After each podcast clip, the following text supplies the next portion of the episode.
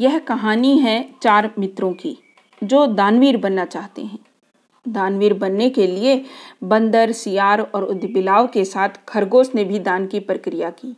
फिर क्यों केवल खरगोश को ही इंद्र से परम दानवीर होने का आशीर्वचन मिला? जानने के लिए सुनते हैं जातक कथा, चाँद पर खरगोश। गंगा के किनारे एक वन में एक खरगोश रहता था। उसके तीन मित्र थे। बंदर, सियार और उदबिलाव। चारों ही मित्र दानवीर बनना चाहते थे। एक दिन बातचीत के क्रम में उन्होंने उपोषद के दिन परम दान का निर्णय लिया, क्योंकि उस दिन के दान का संपूर्ण फल प्राप्त होता है।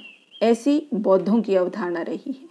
जब उपोषद का दिन आया तो सुबह सवेरे सारे ही मित्र भोजन की तलाश में अपने अपने घरों से बाहर निकले। घूमते हुए उदबिलाव की नज़र जब गंगा तट पर रखी सात लोहित मछलियों पर पड़ी तो वह उन्हें अपने घर ले आया। उसी समय सियार भी कहीं से दही की एक हांडी और मांस का एक टुकड़ा चुरा अपने घर को लौटा। उछलता कुत्ता बंदर भी किसी बाग से पके आम का गुच्छा तोड़ अपने घर ले आया। तीनों मित्रों ने उन्हीं वस्तुओं को दान में देने का संकल्प किया। किंतु उनका चौथा मित्र खरगोश तो कोई साधारण प्राणी नहीं था। उसने सोचा, यदि वह अपने भोजन, अर्थात घासपात का दान करे तो दान पाने वाले को शायद ही कुछ लाभ होगा। अतः उसने उपोषद के अवसर पर याचक को परम संतुष्ट करने के उद्देश्य से स्वयं को ही दान में देने का निर्णय लिया। उसके स्वयं के त्याग का निर्णय संपूर्ण ब्रह्मांड को दोलायमान करने लगा और शक के आसन को भी तप्त करने लगा। वैदिक परंपरा में शक को शक्र या इंद्र कहते हैं। शक ने जब इस अति अलौकिक घटना का कारण जाना तो सन्यासी के रूप में वह उन चारों मित्रों की दान परायणता की परीक्षा लेने स्वयं ही उनके घर पहुँच गए। उदबिलाव, सियार और बंदर ने शक को अपने अपने घरों से क्रमशः मछलियाँ, मांस और दही एवं पके आम के गुच्छे दान में देना चाहा। किंतु शक ने उनके द्वारा दी गई दान की वस्तुओं को ग्रहण नहीं किया।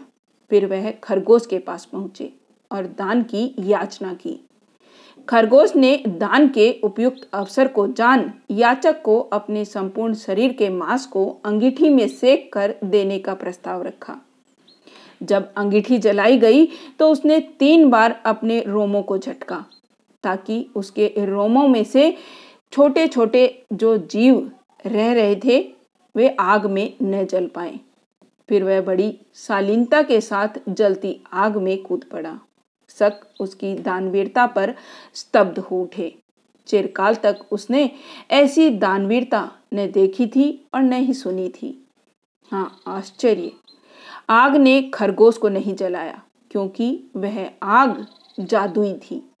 शक के द्वारा किए गए परीक्षण का एक माया जाल था।